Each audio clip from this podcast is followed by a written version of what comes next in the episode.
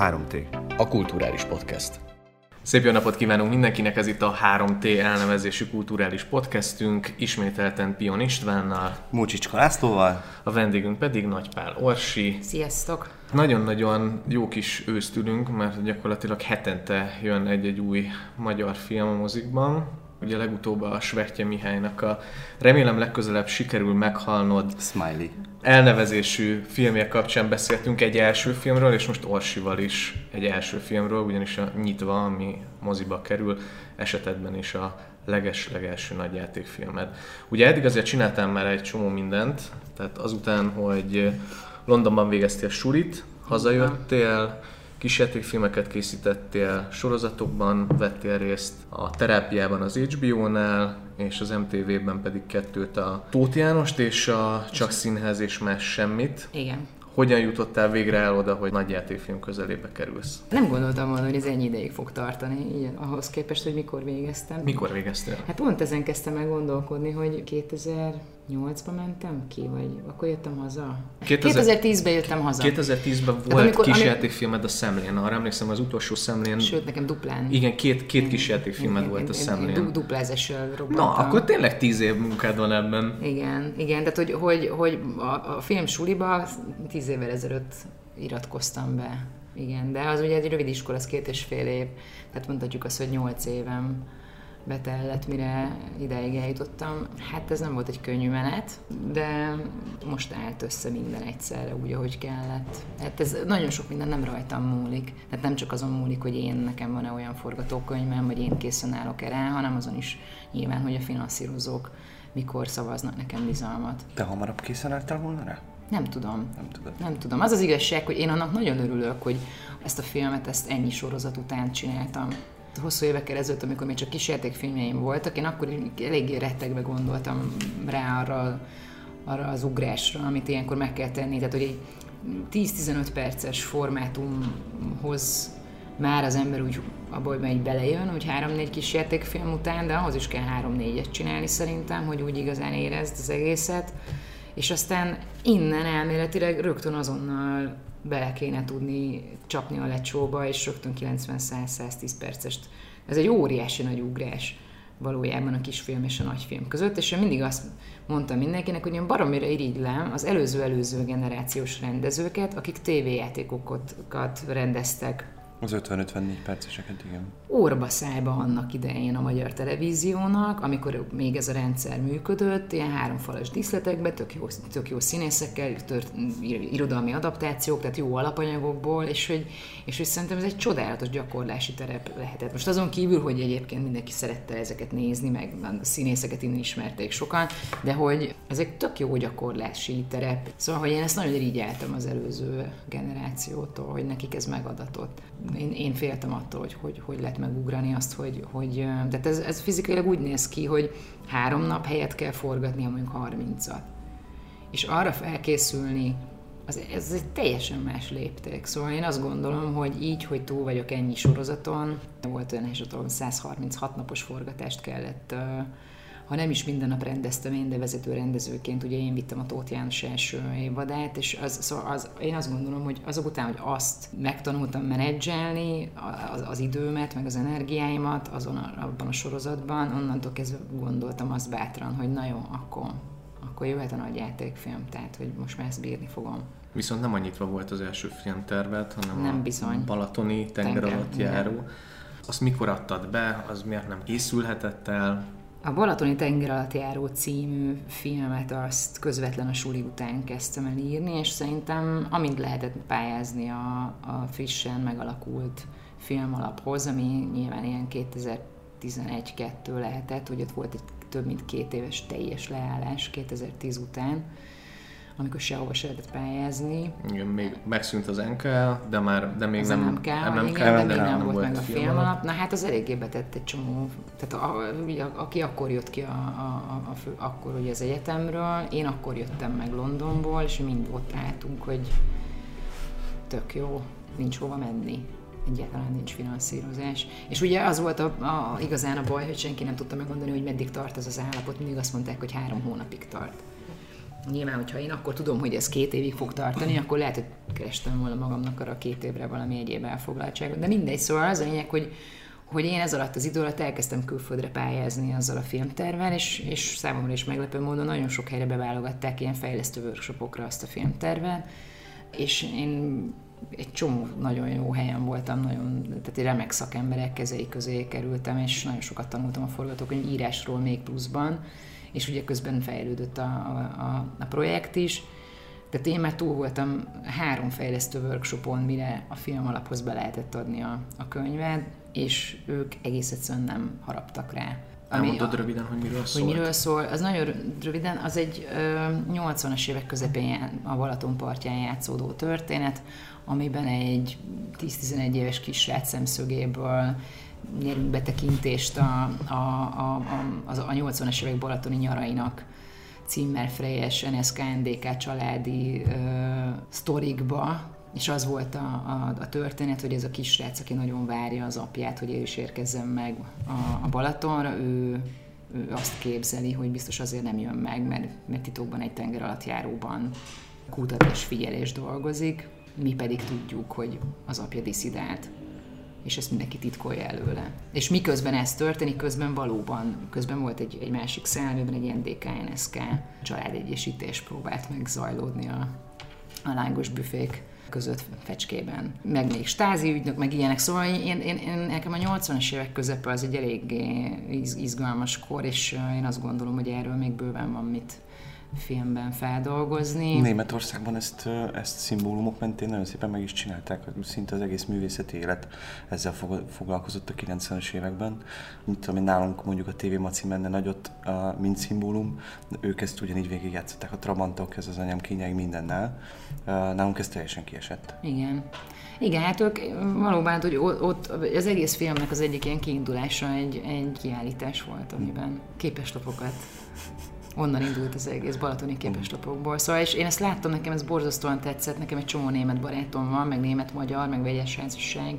Szóval ez a Balaton, meg a német szálhoz, ez, ez több szálon kötődöm megbeszélek németül, szóval, hogy én így annak idején ezt is jól lekutattam, valami sokat olvastam utána, meg, megnéztem dokumentumfilmeket, amiket ők tényleg rendesen feldolgozták ezt a kort, és és amikor a Berlinálére beválogatták a projektet a Co-Production Marketra, akkor ott óriási volt a német érdeklődés, tehát gyakorlatilag az összes német csatorna ott állt előttünk, hogy legyen ez, legyen ez, beszállunk, beszállunk. Nagyon sok jelentkező volt a koprodukcióra, csak ugye amíg Magyarországon nem kaptunk pénzt, addig őket nem tudtuk élesíteni, és Magyarországról nem kaptunk pénzt. Az az érdeklődés, amivel én akkor kint találkoztam, és az a lelkesedés, ami tényleg én akkor úgy éreztem, hogy baromi nagy érdeklődés, tényleg komoly érdeklődés van. Az itt, akkor itthon senkit nem hatott meg. Ilyenkor, amikor külföldön fejlesztesz egy forgatókönyvet, és ennyire ráharapnak, akkor uh, ezek a produkciós cégek uh, adnak neked mondjuk szándéknyilatkozatot arról, hogyha ha mondjuk uh, Magyarországról érkezne pénz, akkor ők beszállnának? Van ilyen, igen. Ezt lehet, ezt lehet kérni, igen. És ez nálad fent állt? Ideig se jutottunk el. Mivel mindenkinél az, az, az volt, hogy a magyarországi forgatás tehát 50 plusz 1 százalékot itthonról kell finanszírozni, hiszen itt van a helyszín, amíg nem tudunk felmutatni 50 plusz 1 százaléknyi magyar pénzt, addig ők tehetetlenek. Uh-huh. Ennyiben maradtunk mindenkivel. Szerintem még egy picit maradjunk külföldön. miért Angliában tanultál filmezni, és milyen különbséget látsz az angliai és a magyar oktatás között úgy, hogy nem tanultál? Hát igen, így nehéz. Szóval... De, hogy én, a, én, a, én az SZF-ről csak, csak, csak sztorikat hallok a többiektől, a barátaimtól, akik oda jártak, szóval, hogy így, így nehéz összehasonlítani. De hogy miért Anglia? Nagyon egyszerű, talán két oka van. Az egyik, hogy beszélek angolul, a másik meg az, hogy mindenféle véletlenek folyamán az én nagyon jó barátaim, akik egyébként mind külföldiek voltak és itt éltek ebben az országban, Magyarországon, és volt egy év, amikor mindenkit áthelyeztek Angliába, vagy ott kapott munkát. Szóval egyszer csak egy szép sorba egyenként elköltöztek a legjobb barátaim Londonba, és én meg nagyon egyedül éreztem magam itt, és nagyon nem találtam a helyemet, és azt gondoltam, hogy, hogy akkor éppen a, egyébként is azt gondoltam, hogy sürgősen helyváltoztatásra van szükségem, és munka, és tehát hogy én akkor ügynökségi producerként dolgoztam reklámügynökségnél, akkor már öt éve, és nagyon azt éreztem, hogy ennek hogy ebből elég volt. Szóval, hogy ez, ez um, más is érdekel, ez, ez, ez, és, azt, és, és, én arra is gondoltam ott, hogy, hogy muszáj tanulnom, tehát hogy én azt gondoltam, hogy bár akkor már volt két gazdasági diplomám, de hogy tehát én nagyon beleszerettem a filmezésbe, így a reklámfilmeken keresztül, mint, mint, mint gyártási producer, de többet akartam tudni a, a film nyelvről, és jobban meg akartam érteni, hogy mit is csinál a stáb és azt gondoltam, hogy ennek egyetlen egy módja van, tanulni kell. Tehát ugye mindenképp azt eldöntöttem, hogy tanulni fogok, és azt is eldöntöttem, hogy elmegyek egy darabig Budapestről. És jött a levél Londonból, hogy menjek oda. És ott voltak olyan tanáraid, akik mondjuk így számunkra is ismertebb nevek, vagy olyan osztálytársaid, akikből lett valaki? Hát a Mike Lee volt a, a műzelnöke, vagy, vagy fú, nem tudom, hogy mi a titulusa? Na mindegy, szóval hogy ő, ő, volt, ő a főmuftia a London Film School-nak. Jó, mondjuk ő pont egy jó név. Az ő, az ő nevével szokás így, így, így menőzni, és ez azt jelenti, hogy hát ő tartott nekünk egy-két ilyen szemináriumot, de igazából nem is az volt a hasznos szerintem, mert ugye ő elmesélte, hogy ő hogy dolgozik, de hát ahogy ő dolgozik, úgy senki más nem fog tudni dolgozni, tehát hogy Ja, hogy így fél évre elvonul, hát, és az, akkor fél év, próbálgat a Hát, hogy fél évre megkapja a színészeket és a helyszínt. És ezt kifizetik. Hát igen, Érted? így a világon nincs rendező, aki rajta kívül így dolgozna. Erre, erre mondtuk, mi mind ültünk és mondtuk, hogy ez nagyon jó, nagyon tetszik, csak hát ez, ez egyikünk se soha az életben nem fogunk ennek a közelébe kerülni, ennek a luxusnak. Ugye ez még az előző, előző, előző generációnak, hmm. és ő ezt még így vihette. De nem, nem ez volt a lényeges, hanem az, hogy a London Film School rendszerében három havonta mindenki forgat kis játékfilmet.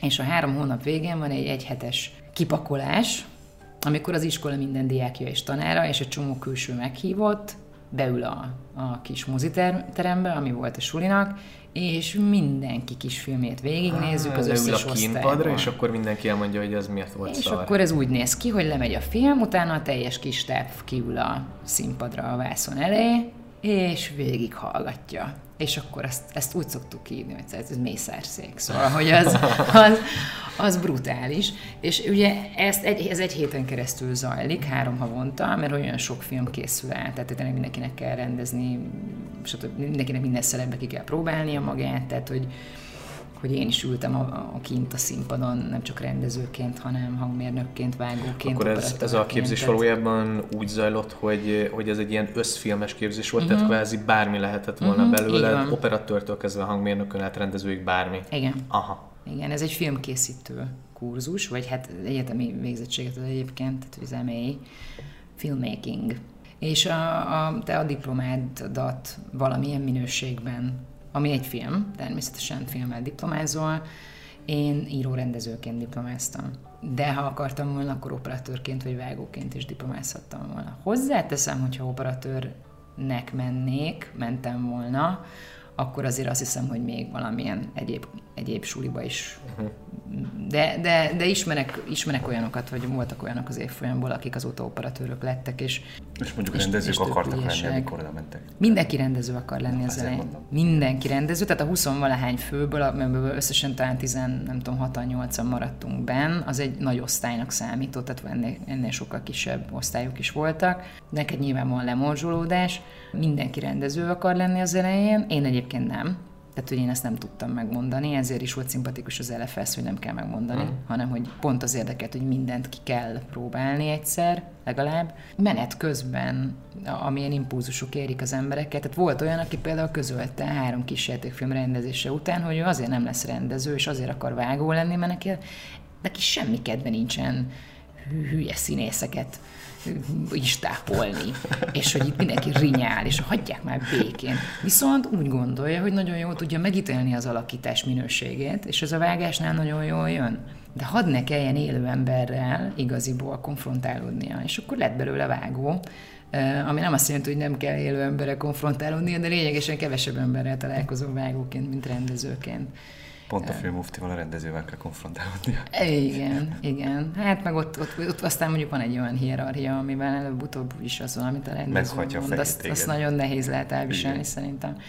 Hogy nekem fordítva történt, én menet közben vettem észre azt, hogy engem leginkább az érdekel, hogy, hogy a színészekkel dolgozzam, és plánozzak az operatőrrel, tehát hogy engem ez érdekel az egészből a legjobban, és hát akkor ez, ez, ez a rendezői munka. Az világos volt számomra, hogy gyártani mivel én akkor már elég sokat dolgoztam életes, az, hogy gyártani tudok, az, az nem is nagyon akartam producerkedni a suliban, meg gondoltam, hogy minek, de voltam kameraoperatőr, fővilágosító, vágó, hangmérnök, a legnagyobb bukásom az a mikrofonos, Mindig Az- belógott a mikrofon. Hát én nem bírom megtartani, tehát hogy Nem eleve könnyű. túl alacsony vagyok hozzá, ugye, másrészt meg, meg hát ez, ez izom, tehát hogy én ezt nem tudom megtartani. Tehát amikor valaki odarakott engem egy ilyen 6-7 perces dialóg jelenetet, akkor a, én, én, én ott úgy éreztem, hogy ott, ott fogok meghalni, és kész. A, a másik nagyon nehéz munka az a fókuszpuller, tehát aki az élességet húzza, borzalmas, borzalmasan nehéz meló, tényleg. És amikor utána ülsz a vetítőben, és mi még filmre forgattunk, tehát mi csak, én csak akkor tudtam meg, hogy mit húztam,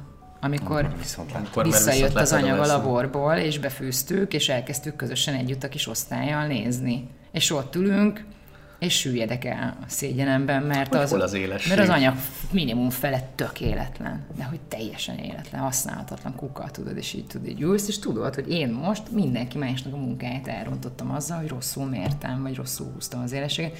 Ez a legnagyobb stressz, hát én nem tudok ennél nagyobb stresszt a filmkészítésben, mint a focus puller, úgyhogy minden elismerésem a fókuszpólereké. Elképesztően nehéz, borzalmasan nehéz meló. Na de visszatérve Mike Lee-re, mert onnan indultunk, szóval hogy az volt a legjobb az egészben, hogy ő mindig ott volt ezeken a három havonta egyszer esedékes vetítéseken, és végigülte, és mindenki kis filmet végignézett, és ugye sorba mentünk, hogy mit tudom én, kezdte a kommentelést a, mit tudom én, a hang, osztály, aztán az operatőr, aztán a vágó, aztán így tudom én. És mindig a végére volt hagyva Mike Lee. Nyilván. És mindenki tudta, hogy mindenféle technikai dolgok elhangzanak addig, meg itt valaki elemez szöve, izét, sztorit is, meg izé, jó, meg forgató van külön forgatókönyv szakosztály, nyilván ők azt. De az igazi nagy tuti az az, amikor a Mike Lee elkezdi kielemezni a kis játékfilmedet, és ezek a legelső szánypróbálgatásoktól kezdve, és kíméletlen őszinteséggel, de hogy ott nem, tehát hogy nem volt jó fejkedés, vagy nem tudom. Szóval ott, ott, ott, ott nem ritkán sírva jöttek le emberek a színpadról, de hogy igazából meg szerintem tök igaza volt, hogy őszinte volt, mert, ebből lehetett jókat tanulni. Engem minden egyes alkalommal lehúzott a fenébe, első alkalommal a diplomafilmemnél nem ez történt, akkor viszont számomra is nagyon meglepő és szívmelengető módon azzal kezdte az egész kis elemzését, az értékelését, hogy hát ez egy nagyon érett munka, és gratulál, és én akkor, ez, ez, ez, ez, akkor ez maga volt a csoda, és azt gondoltam, hogy na végre. Ezért dolgoztál. Végre valahár. Ez az első, ami, ami vagy valami átvegy, tudod. És nagyon dicsérte a Borit, a Péter Fibori volt a főszereplő, és nagyon tetszett neki, úgyhogy Még akár bármi lehet. bármi. Ugye azt elmondtad, hogy egy ilyen interregnum állapotban kerültél haza, uh-huh. és utána a, a tenger alatt járónak mi lett a sorsa, tehát a film alapnál Hát az elsüllyedt. Az rögtön el is süllyedt. Hát az, nem, az egy, bevették, kaptunk minimális pénzt fejlesztésre, pont annyit, hogy még egy évig életben maradjon a projekt, és aztán utána végleg elbúcsúzzunk tőle. Végleg elbúcsúztál tőle? Hát én most, én most úgy érzem, hogy igen, de ki tudja. Tehát hogy létezik egy ilyen forgatókönyv, amit én nem olvastam el most már évek óta, úgyhogy azt sem tudom, hogy milyen. Hogy jutottál el a nyitváig? Hát az, ez, ezután a kudarc élmény után úgy, úgy láttam, hogy nagyon hamar el kell kezdenem írni egy másik, egy másik forgatókönyvet. Egész egyszerűen emésztendő ezt a kudarcot, vagy ezt a veszteség, vagy gyász folyamatot segítendő, ami ilyenkor, ilyenkor mm, ugye elindul. És, és ott én azt határoztam el, hogy mindenképpen olyan történetet fogok írni, ami itt és most játszódik, tehát már is olcsóbb, mert ugye a Balatonnal az is baj volt, hogy drága. Tehát valójában az nem egy ideális első film, mert valójában az egész kosztümös. Csak hát mit tudtam én mindenről annak idején. Szóval, hogy érdemes olyan filmmel kezdeni, ami itt és most játszódik, lehetőleg kevés szereplője van, kevés. Tehát ez így is indult, hogy nagyon kevés szereplő, nagyon kevés helyszín, könnyen leforgatható, ez volt a célkitűzés, hogy akkor legyen ez, aztán más kérdés, hogy aztán egy- egyre több szereplő lett, meg egyre több helyszín végül, de hogy ez volt minden indultunk, ez volt a szándék. És hogy és engem nagyon foglalkoztatott ez a téma, és egész egyszerűen akkor azt mondtam, hogy jó, hát akkor mi lenne, ha ebből írnék valamit. És az pedig egy ilyen kihívás volt számomra, hogy, hogy mi lenne, hogyha ez egy műfai film lenne. Mert azért azt, azt lehetett érezni a film alaptól, hogy ők jobban örülnének műfai filmnek, hogy annak nagyobb esélye van. És akkor gondolkodtam, hogy jó műfai film, műfai film, milyen műfajt tudok magamhoz elképzelni. Mm-mm-mm. És a romantikus végjátékot én kedvelem, mint műfajt. Szerintem, hát most ugye reneszánszát éli a, a sorozatokban, meg az indie filmesek között, a stúdiók azok lemondtak róla egy ilyen 10-15 éve, de hát mindegy. De szerintem lehet ezt úgy csinálni, hogy, hogy, hogy, hogy, hogy mégiscsak frissebb és igazabb legyen, és, és uh, mai szemmel nézhető, vagy érdekes. De Szóval nekem van egy csomó kedvenc filmem a, a, a listámon, amik egyébként romantikus végjátékok, szóval... Hogy Például? Ott, hát ami a, le, amik a legnyálasabb, tehát ami az igazán igazán, mert most persze mondhatom, hogy Annie Hall, tehát hogy Woody Allen, jaj, de jó, de hogy nem tudom mennyire hívhatjuk egyébként tényleg romantikus végjátékok az Annie Hall-t, azért talán inkább mégse, de hogyha de hogyha az igazán bevállalós amerikai, meg a Harry Met Sally, tehát hogy az is hivatalosan talán romantikus végjátéknek minősül, de valahogy Mégse az. Valahogy mégse az. De ami igazán rendes, nyálas, romantikus vigyáték, és nagyon szeretem, az a, az egyik az a My Best Friend's Wedding, ami ráadásul Julia Roberts, tényleg, szóval egy a, a, a, a, a mindenestől romantikus vigyáték, abban csodálatos jelenetek vannak, egy csomó olyan dolog van, amit én, én nagyon szeretek, szóval nem lehet ezt jól csinálni. És igazából annak az is egy súlyos dráma. Ha belegondolsz, hogy mi történik abban a filmben, valójában miről szól. oda megy valaki széttrolkodni egy esküvőt, és én neki szorítsak, Szóval, hogy itt ez, ez, ez, egy, ez, egy, ez egy izgi felállás valójában. Szóval, hogy én azt gondoltam, hogy én ezt bevállalom, és szeretem ezeket, szóval ez szerintem van ebből jó, vagy az alud csak én álmodom, amit szintén nagyon kedveltem annak idején, pedig is milyen beteg sztori már. És akkor mondtam, hogy na jó, akkor nyilván nem olyat fogok csinálni, tehát hogy nem ezt a fajta, mert ez szerintem ennek már lejár, leáldozott, ennek a fajta stúdiók, hollywoodi, klasszik szerkezetű romantikus végetéknek, de hogy láttam olyan végjátékokat, vagy romantikus végjátékokat, amiket szerint, amikben szerintem van, van valami így manapság. És hát van benne dráma. Mindenben van dráma, de dráma nélkül nincs végjáték. Mondom, tehát, hogy... Igen.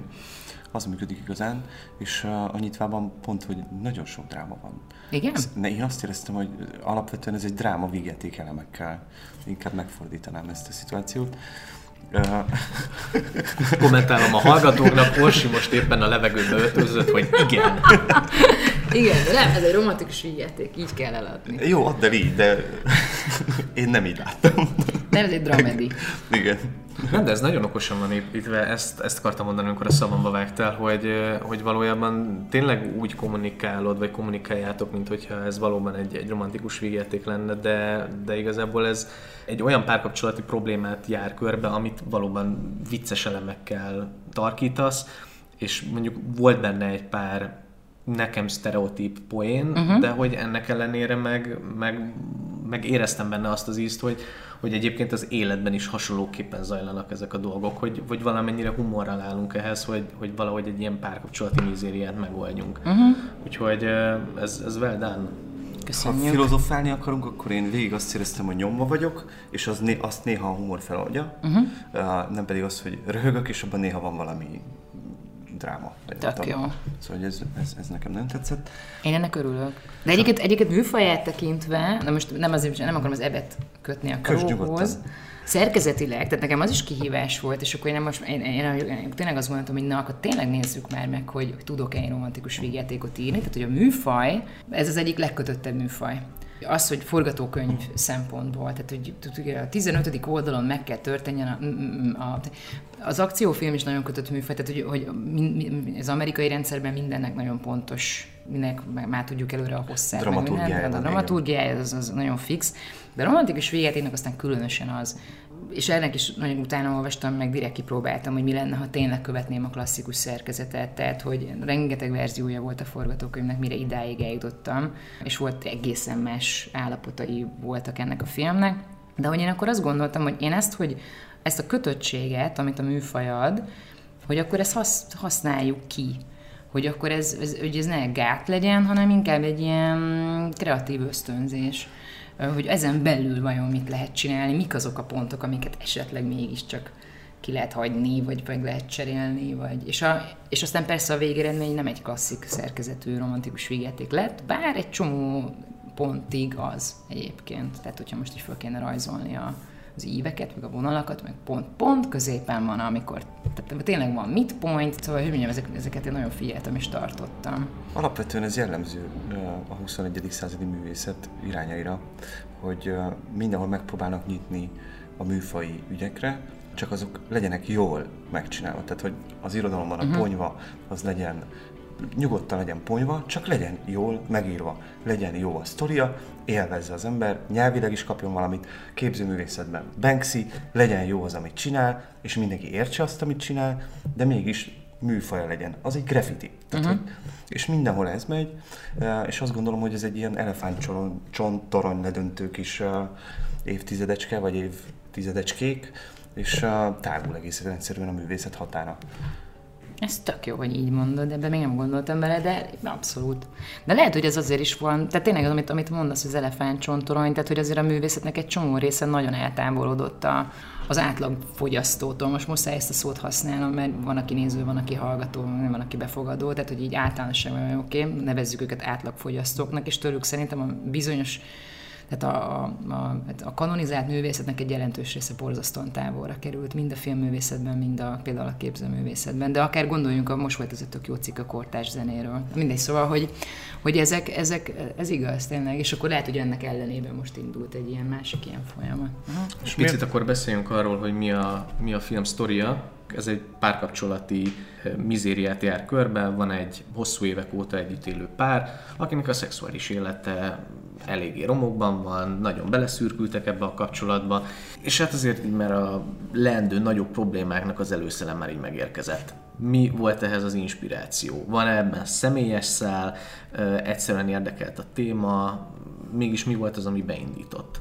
Ha máshol nem, akkor az életkoromból adódóan ez, ez, ez, ez, ezek mindennapos ismert helyzetek nekem is, és a, és a környezetemben élő embereknek is. Tehát, hogy szerintem 30 fölött ezekkel a helyzetekkel mindannyian nap mint nap találkozunk meg még egy csomó olyan helyzettel, amit szintén felhoz a film. Tehát, hogy már meg kéne állapodni, már el kéne dönteni, már meg kéne... Gyereknek kéne lenni. Igen, igen. Tehát, hogy ezeket a nagyon-nagyon-nagyon súlyos, komoly felnőtt döntéseket meg kéne hozni, ezeket össze-vissza halogatjuk, stb. stb. Tehát, hogy nyilván kell messzire mennem ahhoz, hogy, hogy inspirálódjak. Az én életem is nyilván inspirálja a filmet, és, és rengeteg ö, mindenkinek az élete, aki a környezetemben él és mozog én szeretek mindenféle ilyen társadalomtudományi kutatásokat is olvasni a szabadidőmben, és így... Klasszik bölcsész és... hozzáállás. Soha nem járt Swingerklubban. Én nagyon alaposan szoktam kutatni egyébként. Tehát akkor a film miatt voltál Swinger Klubban? Én nagyon alaposan szoktam kutatni. Jó, tehát Én a terápia miatt elkezdtem terápiára járni annak idején például. Tehát, hogy ott az az első dolgom volt. Szóval azt gondolom, hogy ha már valaki valamiről filmről, filmet csinál, akkor azt, Nézze meg a mélységeit. Ér, akkor csak színház miatt elkezdtél színházba járni. Hát a csak színház az annyira, az annyira nekem egy teli találat volt, érted? Én az nálam ez az egész őrület onnan indult, hogy én diák színjátszó voltam a gimnáziumban, szóval nekem az, hogy valaki azt mondja, hogy figyelj, van kedved forgatni három hónapon keresztül egy színházban a, az összes létező kulisszák mögött mindenhol az öltözőkbe, a büfébe, és persze, hogy van, hülye vagy. Tehát, hogy így nagy színházrajongó vagyok. Na mindegy, szóval, hogy persze, egyrészt sok kutatást olvastam mindenféle ehhez kapcsolódó témáról, szex, női szexualitásról, a monogámiáról, annak történetéről, mióta vagyunk mi monogámok, ha egyáltalán azok vagyunk, stb. stb. Meg hát rengeteg embert kérdeztem ki ez ügyben, hogy kinek milyen saját privát sztoriai vannak. Szóval nem, nem, nem volt nehéz sztorikat kiszedni emberekből, őszintén. Szóval ez úgy mindenkiből árad, jön. Ez a sok, sok kérdőjel, meg a sok megfejtetlen probléma nekem az a tapasztalatom, hogy erről szívesen és sokat beszélnek az emberek. Ebből az arra következtettem, hogy biztos érdekli őket. Én egyébként kiegyensúlyozottnak éreztem, tehát hogyha ha kapott valamit az egyik fél, akkor kapott a másik is. Tehát, hogy szépen ki volt ez egyenlítve, nem, nem éreztem azt, hogy elcsúsznánk mondjuk a női szexualitás problémájában, és elmélyednénk abban, hogy szegény nőkkel most mi a helyzet a 21. században. Tök jó, hogy 74,6% ezt a számot hallottuk, ez egy nagyon fontos szám, és jó, hogy benne van, tényleg nagyon fontos szám, és ezt nagyon kell tudatosítani. De, de mondd el, hogy mi az a szám, mert a hallgatók nem tudják. A, a hüvei orgazmusnak a hiánya. Tehát ennyi, a nők 74, 0,6%-a nem él meg hüvely orgazmust, és, ez, és ezzel, ezzel nem hogy csak a férfiak nincsenek tisztában, de a nők sincsenek vele tisztában. És hogyha ez a szám mondjuk egy romantikus komédiában elhangzik, vagy egy vigyátékban elhangzik, akkor az, az könnyebben megmarad, mint hogyha egy tudományos könyvet valakihez oda teszel. azért most, hogy e- erről beszélünk, így egyre jobban látszik, hogy tényleg az Orsi társadalomtudományi tanulmányokat is olvas, hiszen még az, is, még az is elhangzik ugye a filmben, Magyarországon százszerzékben mindenki magyar, tehát hogy És ezzel megelőlegez mindent, ami az elmúlt hetekben történt. És vártesz, vártesz. Nem, de egyébként tényleg nagyon sok mindent fel lehet fedezni a filmben, amik ilyen kutatási izékből indulnak. Tehát, hogy, a, hogy evolúciós kényszere a férfiaknak az, hogy szórni kell a magvakat szét, stb., hogy ebből viták, hogy ezt, ezeket érvként használja valaki egy vitában, és hogy egyébként, tehát, hogy ezt most már a szexuálpszichológia azért meghaladta, és a kutatások már azt mondják, hogy ez egyáltalán nem csak a férfiakra vonatkozik, ez a férfiakra és a nőkre is egyaránt vonatkozik, tehát hogy a promiszkuitás az nem a férfiak Egyszer csak agresszívabban mondjuk. Kizár. Igen, az elképzelhető, hogy, az, a, hogy a tesztoszteron miatt több az agresszió, de hogy, de hogy, hogy, hogy egyébként szóval nincs, ne, nem így vannak a különbségek, rengeteg különbség van a férfiak és nők között, de mondjuk ebben pont nem így vannak a különbségek, ahogy ezt mi az utóbbi száz évben mondogatjuk magunknak, és, és az például valami érdekes volt olvasni. Arról is olvastam kutatást, hogy miért van különbség a férfiak által levezényelt és a nők által levezényelt kutatásokban, ha szexualitásról van szó, ugyanis kiderült, hogy óriási különbségek vannak. Csak már abból kiindulva, hogy a nemek aránya milyen a kutatócsoporton belül, ugyanarról a témáról, ugyanazokkal a módszerekkel más eredményeket fognak kihozni, mert mindenki mást akar belemagyarázni ami őt egy kicsit jobban felmenti. Ilyenek, ezek, hogy bele se gondol az ember. Na hát én ilyeneket nagyon szeretek olvasgatni. És ezek egyébként, ha nem is ilyen mélységeiben, meg nem ilyen konkrét mondatokban, de azért benne vannak a filmben is. Tök jó. Amit az előbb mondtál, az nagyon tetszett nekem, mert hogy ez, a, ez tehát, hogy az ilyen száraz adathalmok és kutatási eszék és akadémikus nyelvezetű eszékből ha sikerült csinálni egy ilyen közérthetően fogyasztható és szórakoztató filmet, de e- ilyes, ezekkel a tartalmakkal, na, akkor ez nagyon jó, hogyha ez sikerült, mert hogy ez szándék volt. Gratulálok hozzá, sikerült. Na, köszönöm szépen. Te hiszel a monogámiában? Hát, fú, figyelj, én, én, azt, én azt látom, hogy Ezt ahány... nem fordítva kell kérdezni? hogy, Hogy bármi hiszel a párkapcsolatokban? vagy nem a monogámia tehát- hisz bennem, vagy, vagy- vagy érted? Nem, Vagy a hosszú távú monogámiában? Jó, várjál, várjál. Kezdjünk el alkudozni, mert Isten létezik-e? Nagyon egyre jobb. Én azt látom, hogy, hogy, hogy páronként változó, hogy kinek, hogy mikor, hogy mi, mi működik. Ő is Tehát- alkudozik, tehát hogy nem konkrétan válaszol. Bocsánat, igen. Uh-huh, hát persze. Szóval, hogy szerintem, szerintem van, meg életkortól is függ, meg életszakasztól is függ, hogy éppen mi az. Szerintem van olyan életszakasz, amikor szinte senkinek nem megy a monogámia, de mégis mindenki úgy csinál, mintha menne, és akkor van olyan életszakasz, amikor valószínűleg ez lényegesen lazábban működik. Nem tudom, 80 felett gondolom. De Akkor sem. akkor sem azt mondod, jaj.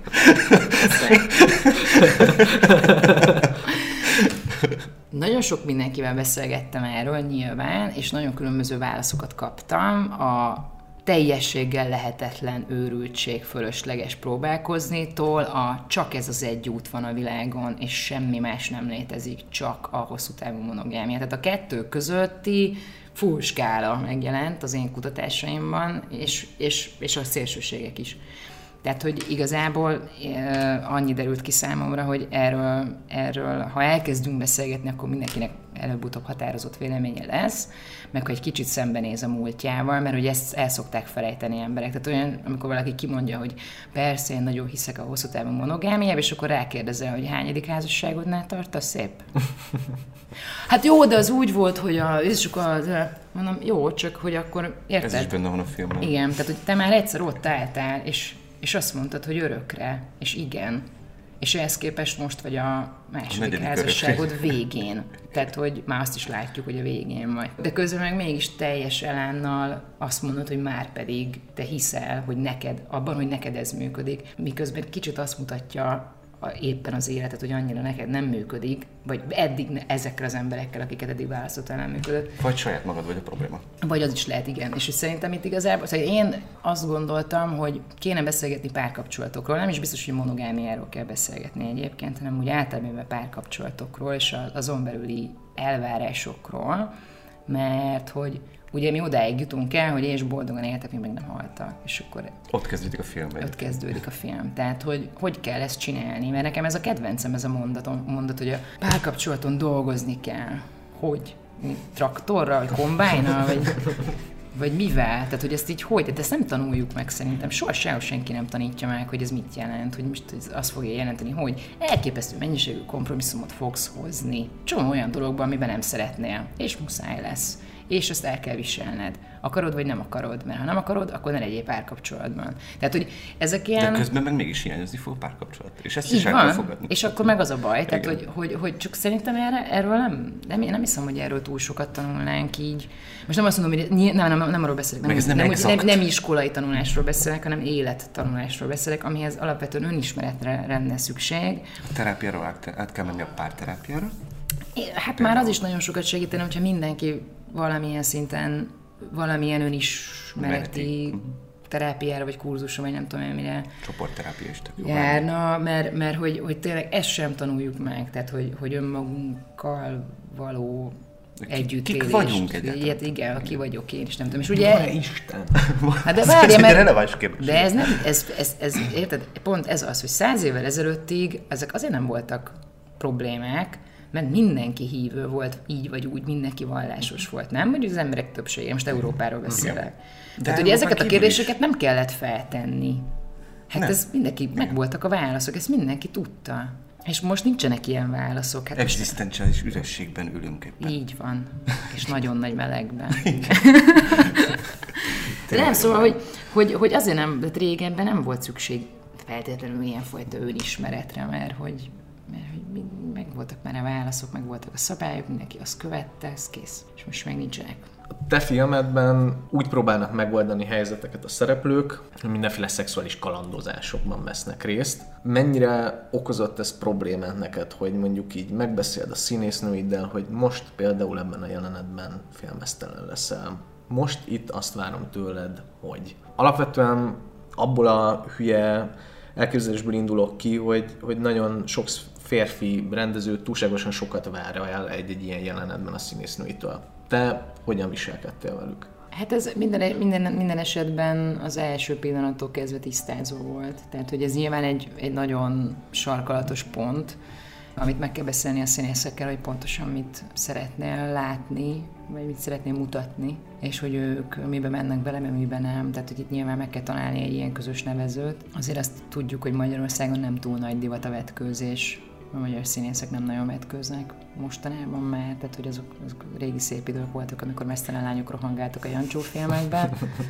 Most már ez így nem nagyon van. Nyilván ebbe az is ben, bele tartozik, hogy hogy míg régebben egy filmet csak moziban láthattál, és egy, egy jelenet miatt kénytelen voltál vissza-vissza menni a moziba, hogy megint megnézd, hogy hogy rohangálnak mesztelenül a filmben. Most fölmész az internetre, rákattintasz, beütöd, keresed, és kockánként, kockánként ott van, és hát így kontextusából kivett mesztelenkedős jeleneteket senki nem szeret magáról utólag látni, szóval én abszolút értem a, az ezzel kapcsolatos ellenérzéseket a színészek irányából. Ezzel együtt ilyenkor kell találni valami, valami utat vagy megoldást arra, hogy, hogy, hogy ha van szó szexről, akkor, akkor ebből valamennyit mutatni is kell. Hát ez nyilván nagyon, nagyon változó, hogy kinek mi minden fér bele. Olvasol nyilatkozatokat színésznőktől például ezzel kapcsolatban, akkor, akkor azért azt látni, hogy akkor szoktak vetkőzni inkább, hogyha ha úgy érzik, hogy abban a jelenetben ez elkerülhetetlen. Tehát, hogy valahogy így dramaturgiailag indokolt, de hogy a, a csak úgy vetkőzést nem szokták szeretni. Egyébként azt a néző sem biztos, hogy annyira szereti. Hát, nagyon érdekes ez is, ez is, hogy a néző mit, mit szeretne, meg mit nem. Ez, szerintem itt óriási különbségek vannak néző és néző között. Én nagyon gyakran baromi zavarba vagyok akkor, hogyha mesztelenséget látok, akár színpadon, akár filmben, és feszengek inkább a, a, a székemben, ami nem biztos, hogy a mellettem ülőre is igaz, tehát lehet, hogy neki baromira bejön, és pont attól lesz jó valami, vagy erős, tehát hogy szerintem itt nagyon nagyok a különbségek ami engem illet, engem egy csomószor bef- befeszenget a, mesztelenkedés. Ezzel együtt én bírom, amikor, amikor, amikor, amikor nagy bátor mesztelenkedések vannak, ha valóban indokoltak egy-egy filmben. Szóval ez, ez, ezek ilyen etikai kérdések is, hogy, hogy mit, mit, mit, mit csináltatsz meg egy színésszel, meg mit nem.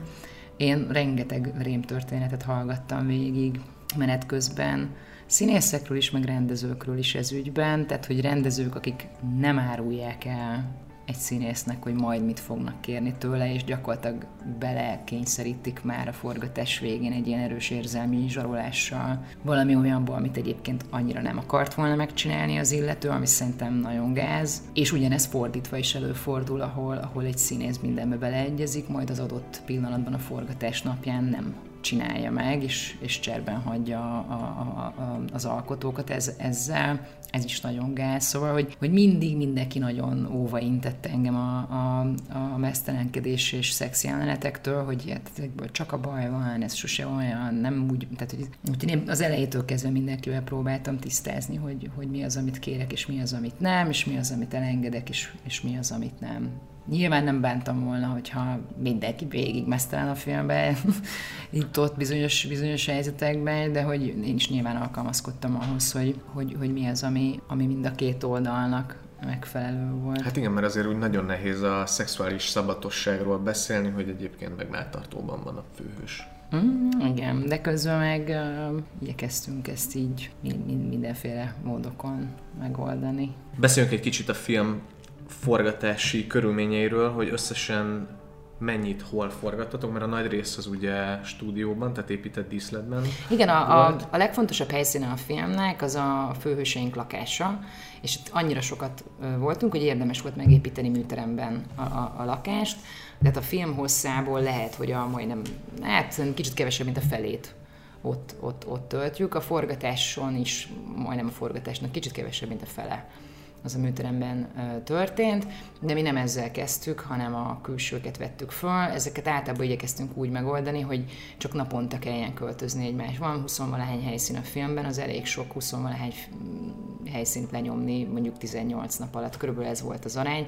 Tehát, hogy néha kellett napközben is költözni, illetve ami ugye nagyon szerencsétlen dolog, mert, mert abból a napi 12 órából elmegy két-három óra csak a költözéssel, és ugye hát akkor gyakorlatilag annak az, ered, az az eredmény, hogy nekem kevesebb időm van rendezni. Tehát, hogy én is igyekeztem egyrészt helyszíneket kihúzkodni, még így az előkészítés kezdetekor, összevonni, illetve úgy kerestünk helyszínt, egy csomó olyan helyszín van a filmben, ahol a, az, a szobának, vagy az épületnek, vagy a lakásnak az egyik fele A helyszínt szolgál, másik irányba fordulva pedig egy teljesen másik helyszínen vagyunk. Tehát például a Csilla szüleinek a háza, az egyébként nem csak a Csilla szüleinek háza volt, annak két-három különböző helységével, amit ugye használunk sztori szerint, hanem az egyik hálószobába berendeztünk ott egy tök másik hálószobát is, aminek semmi köze nem volt a családhoz, viszont így nem kellett költöznünk még egyet. Szóval ilyenből, ilyen trükkből rengeteg van például az első esküvőnek a fővészkerti helyszínén a fővészkerti épületébe is még bementünk, és még gyorsan ott is felvettünk egy, egy mini jelenetet a csillával, tehát hogy, hogy ha már ott vagyunk, és ha már úgy is ott van aznap a csilla, akkor gyorsan még valamit fölveszünk vele, és akkor az is ki van pipálva. És hát emellett van még egy számomra, vagy szívemnek nagyon kedves része, hogy gyakorlatilag forgattatok egy külön sorozatot a, a filmnek, ami megjelenik a filmben. Bizony. Az Apokalipszis című Igen. valamilyen disztópikus uh, sorozat. Erről mesélj még egy picit, mert azt hiszem, ez hatalmas geg. Bocsánat, azt el kell mondanom, hogy én Macit külön megkérdeztem a, a vetítés alatt, nagyon szeretek vetítések alatt beszélni, és külön megkérdeztem tőle, hogy, hogy te láttad ezt a sorozatot? ez jó. Mi? Ez mi? nagyon jó. Nagyon jó. Hát ez nagyon egyszerű, ugye a, a, a, a filmben ennek jelentősége van, hogy ők néznek közösen együtt egy sorozatot, amire aztán később utalnak is a saját életükkel kapcsolatban. Tehát nyilvánvaló volt, hogy ennek egy olyan sorozatnak kell lennie, amiben pontosan az hangzik el, amit én akarok, hogy elhangozzon, tehát ezt nekünk kell megcsinálni, meg hát nyilván jogdíjakat sem nagyon tudtunk volna kifizetni a senkinek, úgyhogy a, ott az volt a, a, a feladat, hogy volt egy napunk, amikor, amikor mi ezt az Apokalipszis című sorozatot forgattuk, ami azért volt nagyon mókás, mert, ez egy tök más környezet, más szereplők, más, más mink, más haj, kézikamerával rohangálunk, tehát hogy egészen más viz- vizualitása van, mint a, mint a filmnek egyébként. Nyilván azt akartuk, hogy minél jobban elüssön a kettő, és ugye ez egy amerikai sorozat, ami fontos hogy ez angolul van, és, és hát rettenetesen élveztük azt, hogy, azt, hogy így sok nap megfeszített, izét, nagyon technikai napok után így egyszer csak így kivonultunk az István telepre, ami egy ilyen MÁV Igen. telep. Az egész onnan jött, hogy én amikor a Kispáris című kisjátékfilmet forgattam annak idején, az szintén a Mátéval, Hermei Máté operatőrrel, akkor mi ezt ezen a helyszínen forgattuk, és én akkor beleszerettem ebbe, a, ebbe az István telep nevű helybe. Ez István Telek? Telek, nem tudom. Telek, Látsz felé, ugye? Igen, vonattal igen, igen, igen, Igen. telek. És Telek, az, Igen. na majd utána nézek. Ott van egy leégett, ö, ott van egy Telek leégett ö, vonat, csarnok, vagy hangár, vagy Igen. nem tudom, hogy kell hogy hívni a vonatok esetében ezt. Ahol alszanak. ahol alszanak a vonatok, és ahol itt ilyen esetben összeégtek a vonatok, és, és bennem ez nagyon megmaradt, pedig ezt nem tudom, 6-8 évvel ezelőtt forgattuk, hogy úristen, itt apokalipszis filmet lehetne forgatni, mert már semmit nem kell odavinni, ez ott készen van. Egyébként járnak is oda filmesek forgatni, az az egy baj van, hogy az igazán súlyosan jó részei, azok sajnos életveszélyesek, oda nem lehet bemenni, de háttérnek használni lehet, szóval mi azt alkuttuk ki velük, hogy látszik a háttérben az a rész, ahova nem lehet sajnos bemenni, de egyébként hogy most gondolj bele, hogy mennyibe került volna egy ilyet megépíteni, vagy Rengeteg, kialakítani, igen. vagy berendezni, szóval hogy ez egy ilyen... egy kidőlt oszlopot, és, És kész, megvan. és ennyi. Úgyhogy, úgyhogy igazából már a forgatókönyvet, amikor írtam, akkor nekem ez a helyszín volt a fejemben, és az, hogy, az, hogy mi akkor, amikor ezt körbejártuk a Mátéval, akkor teljesen oda voltunk, meg vissza, hogy úristen, hát itt valamit föl, itt csinálni kell valamit. Ez volt az egyik oka, a másik pedig az, hogy engem nagyon érdekelnek az apokalipszis témájú művek, meg a disztópiák úgy általában véve. Engem rettenetesen érdekel az, hogy milyen fajta új társadalmi rend alakulna ki, hogyha nulláról kéne indulni, vagy majdnem nulláról. Mivel ez a műfaj érdekel, és sose csináltam miért, és akkor arra gondoltam, hogy és akkor összekötjük a kellemest a hasznossal, és akkor ezért így keveredett bele ez az egész a, a, a filmtervbe, és aztán aztán organikus részévé vált, hiszen ez, ez aztán egy visszatérő dramaturgiai jelentőségű párbeszédeknek ad lehetőséget. Ebben a minisorozatban kik játszanak? Barabás Niki és a Bányai Miki, Miki és Niki. ez, ez, ez, ez, ez végig mindig ez volt a forgatás napján, hogy hogy akkor legyen Miklós és Niki, hogy ne, ne, keverjék össze őket, de hogy De ők nincsenek szinkronizálva, tehát ők ez, a- ez az eredeti hangjuk. ez az eredeti, eredeti akkor, akkor nagyon hangjuk. szépen beszélnek angolul. Hát ugyan a, mind a ketten Los Angelesben élnek. Akkor úgy nem nehéz. tehát a, a, a, szerintem a Barabás Nikit nem is nagyon sokan ismerik itthon. Én őt onnan ismertem, hogy egyszer egy reklámot forgattam, amiben ő, amiben ő volt az egyik, ő lett aztán az egyik szereplő, és nagyon szuper ő játszott, szóval nekem nagyon megtetszett, hogy ő milyen tök másképp dolgozik, és akkor erről beszélgettünk, hogy Los Angelesben mi, mi, mennyire más a színész oktatás, és nekem mindenképpen olyan színész kellett, akiről elhiszem, hogy egy amerikai sorozatban szerepel. Fontos volt, hogy, hogy, hogy klassz legyen az akcentusuk, és aztán ezért eleve úgy is kerestünk erre a szerepre színészeket, hogy, hogy ki az, akiről ezt így elhiszem. De mondja, de a igazából innen már, már meg volt nekem, tehát hogy nem volt castingolva egyikük sem. És hát baromira élvezték, hogy mű, műkosszal, művérrel, rengeteg seb. Tud, ilyenkor hát azt láttam, hogy a, a hajsminkosztály is annyira élvezi, hogy végre nem realizmust kell csinálniuk, mert én egyébként ugye végig mindenkinek törtem ki a kezéből a hajsütővasakat, hogy azt akartam, hogy mindenki nagyon natúr legyen, és mindenki nagyon hitelesen, és úgy nézzen ki, mint az emberek a hétköznapokban. Meg úgy, mint az egy nyári kalandban. De mondjuk hogy pont ne bántsuk az egy nyári kalandot, vagy nem tudom, szóval így, nagyon túlságosan szeretem a virágot ehhez, de hogy meg most nem tudom, hogy melyik, de szerintem ott abban normálisan néznek ki az emberek. Nem tudom, vala- valamelyik, val- valamelyik sorozatban tudom, hogy láttam tényleg ilyen begöndörített hajú lányokat, akik... ö, Szerintem nem a virág. Lehet, hogy nem abban volt. De 16 évesen a lányok nagyon begöndörítik a hajukat. Nem, Fogadj. van ilyen, De van nem, nem, ilyen, nem, tényleg de van hogy, egy ilyen trend. de létezik ez, hogy hogy például, ha ki kell öltözni, vagy nem tudom, esküvőre kell menni, vagy nem tudom, és akkor az emberek így sütővasabb göndörítetik a hajukat, és akkor szerintem ez mindig ilyen borzalmasan fék. És, na mindegy, szóval, hogy, hogy, hogy így a, a, e, e, ezen a, tehát a nyitva készítésekor ez, ez, ez tényleg egy ilyen állandó veszőparipám volt, a teljes beauty osztálya, hogy vigyék innen a, az ilyen túlcsinált dolgokat, és amikor kiszabadultunk István telek telepre, akkor ott fú, mindenki nagyon fellélegzett, hogy most aztán, úristen, még mennyi is tudod, imádnak sebeket csinálni, meg még folyjon kicsit a vér, nem? Hogy még ne is, legyen egy rész, ami még nem alvat meg, és Lőtt nem tudom már, tehát hogy mindegy, csak vegyük már föl, tehát tudod, hogy jó lesz, tudod, ez a óriás tágkép van, semmi nem fog bele látszani, menjünk tovább, ez vicces volt, és azt mondom, nagyon szeretnék egyébként apik apokalipszis sorozatot forgatni, úgyhogy ezúton üzenem a producereknek, hogy Itt van a pilot, itt igen, én már egy kicsit forgattam apokalipszist, szeretném. Úgy láttam, hogy azt vettem észre, hogy ez itt így, így megy, hogy az ember egy kicsit forgat valamit, és akkor utána azzal házon. Mondjuk nem tudom, hogy ez sórélnek elége, de... De, de még van több anyag is egyébként, ami nem került be, tehát hogy még egy kicsit ez tud, Azt is tud hosszabb lenni. De tényleg Walking Dead-et forgatnál például, vagy, a, vagy az nem érdekel? Az, az zombis, nem? Uh-huh. Nem. De egyébként de, forgatnék nagyon szívesen, de inkább nem a zombik érdekelnek, szóval mondom a... Tehát ez az echte posztapokaliptikus Inkább. senki földje, ahol Igen. megváltozott minden társadalmi ahol, rend. ahol előről kell kezdeni, és, és, és ahol vízért harcolunk, meg ilyesmi. Szóval ez, ez az ilyesmi nagyon érdekel. De mondom, a társadalomtudományok felül, felül ér- érdekel ez engem. Tehát az egyik kedvenc disztópikus filmem az, az Hanekétől van. Tehát, hogy véletlenül sem a... bölcsész, de tényleg. De tényleg vé- véle- véletlenül se az a, a, mi volt az, amiben az, a, az egész filmben egy autós üldözés, tudod? Ja, Mad Max. Mad Max. Mad Max, igen. igen. Hát ez, ez a forgatókönyv, szóval ez ami elképesztő. A Magyar Nemzeti Filmen a Forgatókönyv Bizottságának a kapujába nem tudná betenni a lábát az a forgatókönyv.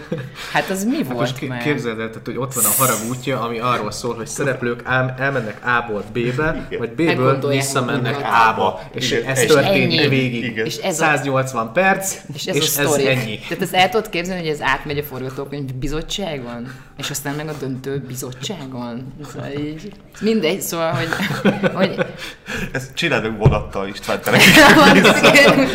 van egy ilyen rövid szakasz, amikor lehet föllemenni.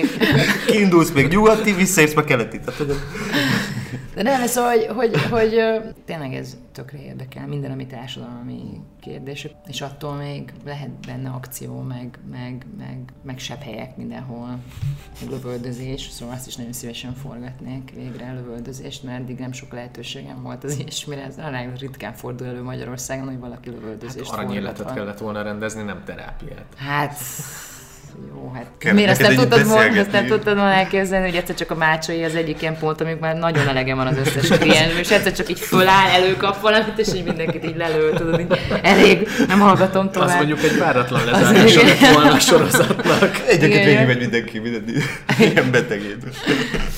Nem, az, az nagyon drága mulatság akciót forgatni, az a baj. Nem véletlenül fordul elő ritkán. Lényegesen olcsóbb az forgatni, hogy ketten ülünk és dumálunk, mint sem az, hogy ketten verekszünk, már az is sokkal többe kerül. Egyébként még az lett volna baromi olcsó dolog, hogyha nem akciófilmet néznek a szereplőit, hanem mondjuk a csak színház és más semmit, annak a jogait valószínűleg könnyen meg lehet szerezni. Azt lehet, és igen. akkor mondjuk egy ilyen nagypálorsi univerzumot épít című történet. De így is lehet nagy párorsi univerzumot építeni, mert ezt az apokalipszist most, az, ahogy az előbb mondtuk, ezt lehet tovább küldeni. igen, tehát hogy ez egy spin-off Hát ez egy lehetőség. abszolút egy, egy, egy, egy, egy ezt tulajdonképpen most ezt így felkínálom. Hogy, hogy most azt kérem mondanom, hogy létezik ennek egy 200 oldalas forgatókönyv verziója az Apokalipszis című tévésorozatnak, és lehet, lehet jönni érte. Ha már itt tartunk, akkor, akkor mesélj még arról, mik a kedvenc filmjeid. Vagy mondjuk a kedvenc toposzok még így a posztapokaliptikus senki földje után.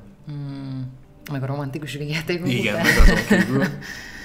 Nagyon sokszínű a filmes ízlésem szerintem. Mondom, a régi klasszik Woody Allenektől kezdve a pont tegnap előtt megnézett Black Clansman, Csukiások, Spike Lee filmig, tehát hogy nagyon sok mindent kedvelek, meg a Csillagok háborúja első három része nyilván nekem is nagy élmény volt annak idején gyerekkoromban. Szóval, hogy, hogy erre, erre mindig ilyen frappánsan tudni kéne válaszolni, és sose sikerül Mit láttál utoljára? a csukjásokat, a Black Clansman. De meg most megnéztem az összes magyar filmet, ami kijött szeptemberben, az gyorsan bepótoltam, mert nem voltam itt szeptember elején, és akkor ezt egy hét alatt megnéztem mindent. Az... És mi volt az utolsó sorozat, amit néztél? Én most éppen egy elképesztően tetszik a Call My Agent, ezt ismeritek? Ez egy fran- francia sorozat, ami a színész ügynökökről szól, és az benne a vicces, hogy, hogy tényleg nagy francia színészek sztoriait látod, amint az, az ügynökeik elbaltázzák a, a mindenféle filmes lehetőségeiket, és vice versa. Én azért nézem szívesen, mert szívesen nézek mindent, ami filmgyártásról szól, de hogy nagyon, nagyon jól megírt és nagyon jól játszott sorozat. Azt nézem, meg a, a Mrs. Maisel-t, a, az valami olyan csodálatosan van írva az a sorozat, hogy így, tehát így olvadozom a gyönyörűségtől. Meg hát gyönyörűen van felvéve, szerintem tök jól van rendezve, tele van ilyen egy hosszú snittekkel, azt, és rengeteg nagy koreográfia van benne egyébként, ami egész meglepő egy ilyen sorozattól, ami elméletileg ilyen kis pici emberi történetet mutat be. Szóval most ezeket nézem nagy, nagy boldogan, ezek a kedvenceim. Még egy picit beszéljünk a képekről, Herbai Máté uh-huh. csodálatosságairól. Az én kedvenceim az úszódás képek voltak. Neked mik voltak a kedvenceid, és mik voltak a, az intencióid? Hát én is nagyon szeretem az úszódás, az úszódás képeket. Ott, ugye ott van két, mondjuk úgy, hogy manisat, két nagyon drága, az egyik drágább, mint a másik az egyik az végül nem annyira drága, de az kellett hozzá, hogy tehát be kellett vinni egy kránt egy úszodába, hogy egy, hogy egy, hogy egy felső totált mutatunk a medence fölött, ami, ami tehát láttunk már ilyet a világban egyébként, szóval ez, ezt nem mi találtuk fel, de de szerintem egy nagyon jól működő snit, vagy az, én úgy érzem, hogy az, amit én ott akartam. Tulajdonképpen az minden, ami az uszoda, az a, az a Csilla lelki állapotát, vagyis hát a Fanninak, Radnai Csilla által játszott Fanninak, a főszereplőnek a lelki állapotát hivatott Ruhájától kezdve a színekig mindenig. Igen. Hát, hogyha ez egy szerzői film lenne, amit így kategóriás fesztiválokon így küldözgetnél, akkor egész biztosan az lenne az egyik jelenetkép, amit elküldenél szerintem, mert az egy nagyon jól meg. A felső totál, Aha, az igen, az. igen, igen, így vagy van. Ahogy, vagy ahogy elmondjuk a rajtkövön. Igen, ahogy az ugrás maga, hogy ő fejest ugrik, az volt a legnehezebb, azóta messze a legdrágább és legbonyolultabb snittünk, viszont ez volt az, amiből egy tapottat sem engedtünk a Mátéval. Tehát, hogy nagyon sok mindenben kellett kompromisszumot hozni, ez teljesen normális, szóval, hogy ez része mindig a minden sorozat és film készítésének, hogy mindenkinek vannak ilyen nagy álmaink, és akkor szembe jön velünk a költségvetés. Meg a valóság, igen. És akkor el kell kezdeni alkudozni, hogy na jó, akkor ez ne legyen, de akkor az igen, vagy ezt találjunk ki valami mást, oldjuk meg másképp. Szóval ilyenből rengeteg dolog van a filmben, ami, ami úgy született, hogy kitaláltunk valamit, és az pont úgy nem sikerült megcsinálni, már hogy anyagilag, és akkor kitaláltunk helyette valami mást, amit nagyon szerettünk. Tehát, hogy, hogy igyekeztünk egyébként is mindig minden szempontból arra törekszem, hogy az ilyen korlátokat, azokat ne gátként fogjuk fel, vagy ne, ne, ne akadályként, hanem akkor, akkor, akkor tényleg az legyen inspiráció. Jó, akkor Lettem volna orvos is Németországban, ezért szeretik külföldön a magyar orvosokat, mert itthon nem állnak rendelkezésre azok az eszközök, mint külföldön, a magyar orvosok külföldön mégis megoldják eszközök nélkül is ugyanazokat a problémákat. Hát ezt a filmesekre is elmondták annak idején, nem? Amikor kimentek a magyar operatőrök Igen. Hollywoodba, hogy mi mindennel képesek kurva jó képet csinálni, tehát hogy mert hogy ők erre vannak trenírozva. Igen. Szóval, hogy, hogy a, az úszodában ez a bizonyos nit, amikor a csilla fejest ugrik, uh, itt ugye azt találtuk ki, hogy víz felett kezdődik a felvétel, lemegyünk vele együtt víz alá, ez önmagába para, majd mozdul a kamera, és mi együtt mozgunk vele. Tehát, hogy mi a víz alatt kísérjük a csillát, miközben ő úszik. Na most ez azt jelenti, hogy egyrészt meg kell oldani, hogy vízben legyen a kamera, lefele is tudjon mozogni, és oldal, ugye, ugye hátrafele tudjon haladni a kamera, ez, ez nem egy egyszerű móka, vagy hát ez egy nagyon költséges dolog, amit általában egy ilyen filmbe, tényleg max egy ilyen fér bele általában egy, egy ilyen költségvetésű filmben, mint a miénk, és akkor nekem meg kellett hoznom azt a döntést, hogy oké, okay, ez az a jelenet, amire ez szükséges. Ez uh, nagyságrendileg mit, mit mit jelent? Fogalma. Most pénzt kéne mondanom, nem, nem Csak tudom. Igen. Sok millió forint, az biztos. Igen. Hát eleve minden forgatási nap sok millió forint. Igen, igen. És akkor ez szerintem egy normál forgatási napnak a két-három-négyszerese lehet, attól függ, hogy kit hogy számolunk. Hát ilyenkor ez úgy néz ki, hogy víz alatt fárt sineket építette a csapat. Tehát amíg én az úszoda egyik oldalán forgattam jelenetet, addig az úszoda másik irányában búvárok fárt sint húztak fel, 20 méter hosszan, azt hiszem, a víz alatt. Arra elhelyeztek egy, egy ilyen guruló valamit, amihez lehetett rögzíteni embert, aki segítette a búvárt lejönni föntről, ő addig ugye taposott, tartotta magát ki a vízből kamerástól, ami kint volt a csilla, amint beleugrott, ő húzta le az operatőrt, tehát a búvár operatőrt, aki próbált rajta ragadni ezen a, ezen a guruló bigyon, amit egy, egy kötél szerkezettel Húzott. kivezettünk a, a medence túloldalán, tehát 25 méterrel odébb, és ott három markos legény egy csörlős szerkezeten keresztül elkezdte, mint egy őrült tekerni és ezáltal húzni ezt a bizonyos kocsit, amin rajta volt az operatőr meg a segédje, miközben úszik a csilla, és nekik egy tempóba kellett haladni. Na hát ez egy szép mutatvány volt, ez több órás, több órás gyakorlás és felvételek eredménye, és akkor ezen kívül kellett még fölvenni minden más jelenetet. És ez, és ez kellett, hogy beleférjen egy napon, és forgatási ez volt egy napba. forgatási nap. Tehát, igen, de az, az, az, egy, az egy tervezett túlórás nap lett, tehát azt hiszem, hogy lehet, hogy 15-16 óra, és csak az volt a szerencsém, hogy a nyárnak a közepén forgattuk ezt, tehát ö, tényleg volt is napfény ennyi ideig. Mert ugye e- ez egy olyan úszoda, ahol, ahol végig ablak van, tehát végig kilátunk. Magyarul nem tudok úgy csinálni, mintha nem menne le a nap, mert látom, hogy megy le a nap, bármelyik irányba fordulunk, nem tudunk csalni. Nagyon- Nagyon-nagyon ki voltunk centízve. Hát ennek az volt a megoldás, hogy mi mindenre nagyon felkészültünk. Ugye a, a Mátéval mi végig a filmet, tehát le van rajzolva a film minden egyes kockája az én az én füzetemben is, meg a Máté füzetében is érdemes összevetni a rajzokat, hogy vajon melyikünk ügyesebb. És, és melyikőtök? Hát szerintem nyilván én, szerintem meg nyilván ő. De tényleg nagyon, nagyon uh, vicces. Csináltunk ilyen verk videókat, majd azok előbb-utóbb kijönnek, és akkor abba föl is vettük, hogy hogy néz ki az én rajzom, és akkor ahhoz képest milyen lett a, a, A kép a, a, a kép maga, a snit.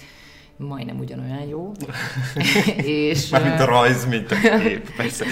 igen, nem fordítva. És szóval, hogy, hogy ezt, ezt így tudtuk meg, megcsinálni. De mondjuk én amúgy is így szeretek dolgozni, hogy mindenki van találva erőre, és, és tehát mi nagyon tudjuk, hogy mit akarunk felvenni. Én a színészekkel is lepróbálok, de a főszereplőkkel mindent, a teljes filmet. Tehát, hogy ne legyenek már ilyen kérdések, mert egész egyszerűen nincs rá időnk. Tehát, hogyha ha én is szeretnék majd egyszer valaha az életbe úgy forgatni, hogy ott menet közben megálmodom, vagy nem tudom, kitaláljuk közben, vagy improzgatunk, de én nekem ez a luxus még soha nem adatott meg egyetlen egy produkcióban sem.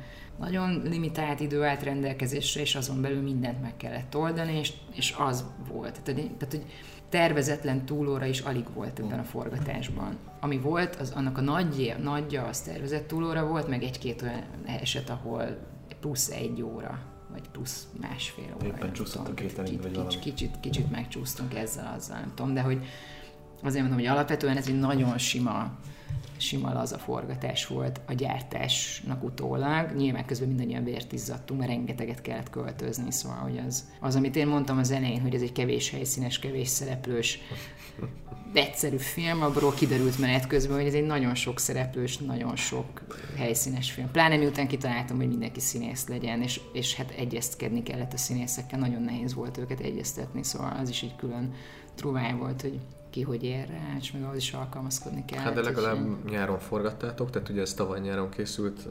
kőszínházokon kívüli időszakban. Tehát Hát azért- lassan rosszabb nyáron forgatni, mint, mint télen. Fesztiváloknak ebből a a szempontból. színészek. Nem fesztiválnak, forgatnak. Mindenki forgat. Tehát, hogy így majdnem minden színész, akit, akit, akit látsz a filmben, és ugye jó sokan, 50 valahány színész játszik Mhm. a filmben, majdnem mindenki dolgozott egész nyáron egyébként, tehát egyáltalán nem volt könnyű őket egyeztetni.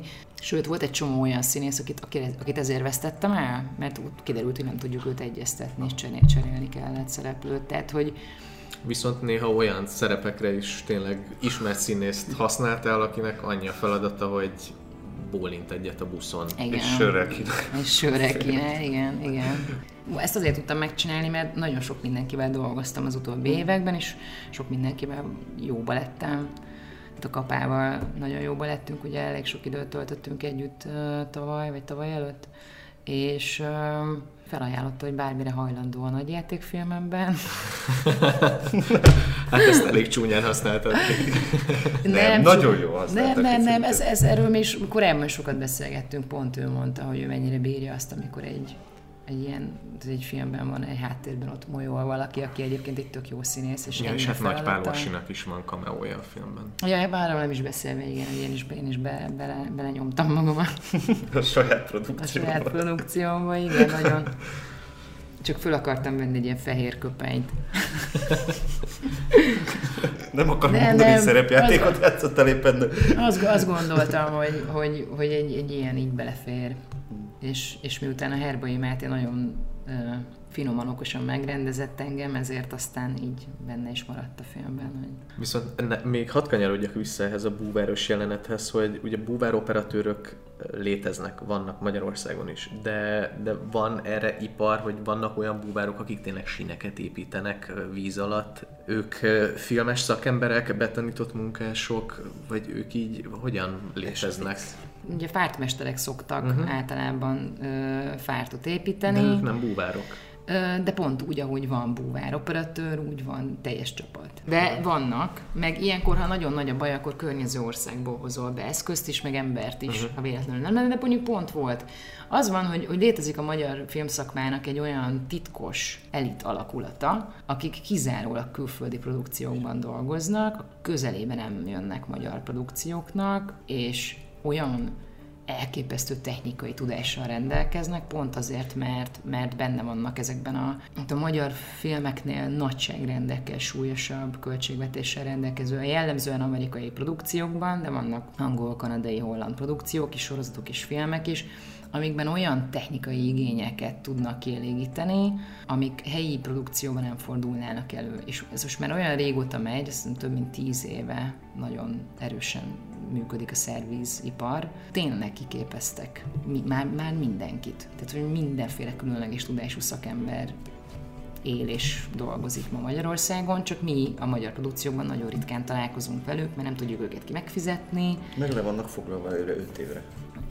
Igen, az is benne van, de leginkább inkább az a baj, hogy vagy az eszközeiket, vagy őket, vagy azt, igazából azt az időt nem tudjuk megfizetni. Tehát nem, nem annak az, ennek az embernek a, a díja lesz annyira horribilis, mert nyilvánvaló speciális tudású embernek magasabb a díja, hanem hogy ez rengeteg idő. Tehát, hogy kihozni egy kránt egy forgatásra, az, az is nagyon sokba kerül, mert ugye egy technokrán az nem csak úgy jön, az egy, az egy kamion, amit és utána össze kell szerelni, ez sok óra, azt az 6-8-an szerelik, tehát ilyenkor te őket is kifizeted, a szerelésüket is kifizeted, a kamiont is kifizeted, majd elkezdesz próbálni a technokránnal, aminek a mozgását pontosan be kéne lőni, mondjuk az én esetemben például egy mozgó autó, és egy mozgó motor, és egy táj, és egy nem tudom, és ez egy tök egyszerű snit, nem? Tehát a, a, a napra forgó snit. Ez olyan nagyon egyszerűnek tűnik. Ilyenből ezer van egy, egy, egy amerikai filmben, fel se tűnik. Tehát nem, tehát egy ilyen alap, persze, hogy szép fölmegy a kamera, jaj, de jó. Igen, ez csak ez az egy snit, ez minimum fél nap, azért, amit az előbb elmondtam. És ez be van vágva a filmbe, és ott látsz belőle nem tudom, mennyi, 15 másodpercen. Nagyjából. És akkor most nem mondom meg, hogy mennyibe kerül. Szóval, hogy ez, ez, ezek, ezek azok a dolgok, ahol, ahol egy, egy, egy amerikai film folyamatosan kint van a krán. Tehát mindig, mindig ezen fogom a fejemet, amikor meghallgatom azoktól, akik dolgoznak ezekben a produkciókban, hogy milyen technika vonul fel mondjuk a Ridley Scottnak Sőt, legtöbbször meg az is van, És nem hogy, is használják hogy őket, csak ott két. Két-három krán is ott van, amiből egyet, ha használ. Ha használ. Igen. Ha véletlenül akarná, akkor ott rendelkezésre, és ott vannak az emberek is. És akkor ott állnak standby-ban, és ki is vannak fizetve. Na most érted, de ezek azok a dolgok, amiket mi, hát ennek a közelében nem vagyunk, és, és, és nem is lehetünk, mert itt olyan horribilis összegekről beszélünk, amiket nyilvánvalóan nem bírnak ki a magyar piac, nem is beszélhetünk piacról.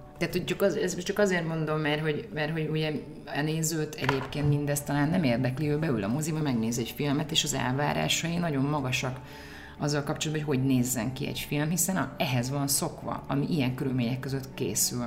És ezt várná el mondjuk egy magyar produkciótól is. És nekünk nagyon kreatívnak kell lenni ahhoz, hogy valahogy ezt hozzuk, ezt a színvonalat a tized annyi pénzből. De amint mondtam, mi ezt próbáljuk, legalábbis én és a Máté is ezt, próbáltuk nagyon kreatívan kezelni. Úgy így került be egy krán az uszodába. Egyébként azt, azt, azt te valami, eddig ez a legnagyobb technikai trubály, amit, amit, amit, amit csináltunk, vagy az én, ami az én kezem között született, az ez a kránt az uszodába és búvár bú, tehát a búvár fárt. Tehát, hogy ezt, ezt azért én nem gondoltam volna magamról, hogy, hogy most így, mit tudom, én is megkérdezed másfél ember ezelőtt, hogy hmm, szeretnél ilyet csinálni? És így, persze igen, csak hogy egyébként ez, így, ezt hogy nem gondoltam volna, hogy tényleg ez, ezt fogom rendezni, hogy akkor milyen tempóval menjen a víz alatti fárt kocsi. Az a baj ezekkel csak, hogy, hogy ezt elkezdesz ilyeneket csinálni, És és, látod, hogy működik. Tehát hogy vizuálisan ezek, ezek nagyon működnek, különösen moziba. Óriási a különbség egyébként. Ugye már rengetegszer láttam a filmet. Kicsiben, nagyobba, hatalmasba, mindenféle állapotaiban a filmkész utómunka során, és hát ezek vásznon ütnek, szóval tényleg nagyon-nagyon működnek ezek a beállítások szerintem, és ezek a kameramozgások, és utána tényleg így ültem a Máté mellett, és így mondtam neki, hogy a valamelyik vetítés, és mondtam neki, figyelj, én most csak ezt, én, én már csak ilyet akarok csinálni. Soha többet nem akarok semmi más csinálni, csak ilyeneket. Én mindent kránról, mindent víz alatt, mindent. Csak minden, mindent valami, valami nagyon súlyos koreográfiával, és nem tudom, tényleg szóval, hogy így ett- ettől lesz mozi, és ettől nem tévé. De például ezt én el tudnám képzelni egy apokalipszis témájuk. Ha már, ha már itt tartunk, tematikája, hogy sok ilyet ki tudnék találni. van egy nagyon kedves ismerősöm, csajomról beszélek, neki nagyon-nagyon tetszik az, amikor látja például az Armageddonban azt, hogy ilyen nagyon epikus zenére, lassított felvétellel jönnek a Bruce Willisék kurva menőn. Jaha. És, és mondta, hogy amíg él, ő biztosan csinál egy olyan filmet, amiben lesz egy ilyen jelenet. El nem tudja képzelni, hogy ez milyen környezetben tudna működni, valószínűleg valami hasonlóban, mint amit te is csináltál, hogy film a filmben, de mondta, hogy ő mindenképpen egy ilyet szeretne. De figyelj, hát ez, ez mondjuk ez egy ilyen mm, nagyon, eh, szóval egy ilyen jól, jól ismert snit. Tehát, hogy ezt, ezt, ezt ma már Ja, hát persze, látjuk, csak- a, volt az az apukás csak, hogy- vígjáték, igen, tudod, és amikor jön, jönnek. jönnek az apák a babakocsikkal. Persze, ez csak az hogy ez, a lényeg, ez hogy ezt vala, Tehát, hogy valahogy ezt- úgy kreatívan használni, hogy nem az elcsépelt módon, ahogyan ez létezik. Az a vicces ezekben egyébként, hogy ezek mindig működnek. Ezt nem tudod túl sokszor csinálni. Egész egyszerűen beraksz egy olyan képet, hogy kamera irányába, tehát felénk jön X mennyiségű ember lassítva, és bármit alárak zenét, valahogy az mindig nagyon hősies lesz, és pláne még egy picit alájuk szemmagasság alá kamerát. És még egy picit a mo- kamera is kicsit még mozog, moz- Kicsit igen. rá is igen. Szóval, hogy és, és mondjuk kicsit jöjjön mögülük a fény. Szóval mindegy, szóval, és akkor ezt, ezt, ezt így lehet így- fénybeverést ismeri, Fel- esetleg, fel- egy kis lens flare. És mint tudják, azt, azt mondja, utólag is rá lehet rakni, nem Igen. kell vele szarakodni a forgatáson. Tehát elképesztő, hogy a fényelésen mi mindent meg lehet oldani. Brutális. Én marhára kívánom neked, hogy rendez posztapokaliptikus senki földjét. Én, én bírnám. A-ból B-be és B-ből. Csak tényleg, ne, csak tényleg ne ez legyen a dramaturgia, mert a film alap visszadobja. Nem, nem, ezt, ezt én nem mernék beadni, az az igazság, hogy nem. Orsi, nagyon szépen köszönjük, hogy itt voltál. Nagy Pál Orsit, a Nyitva című film rendezőjét hallottátok. Hát én köszönöm, hogy itt lehettem. Menjetek moziba. Mindenképpen. Ez volt a harmadik 3T. Pion Istvánnal, És Mucsics Kalászóval. egy hét múlva pedig egy újabb adással jövünk. Sziasztok! Sziasztok!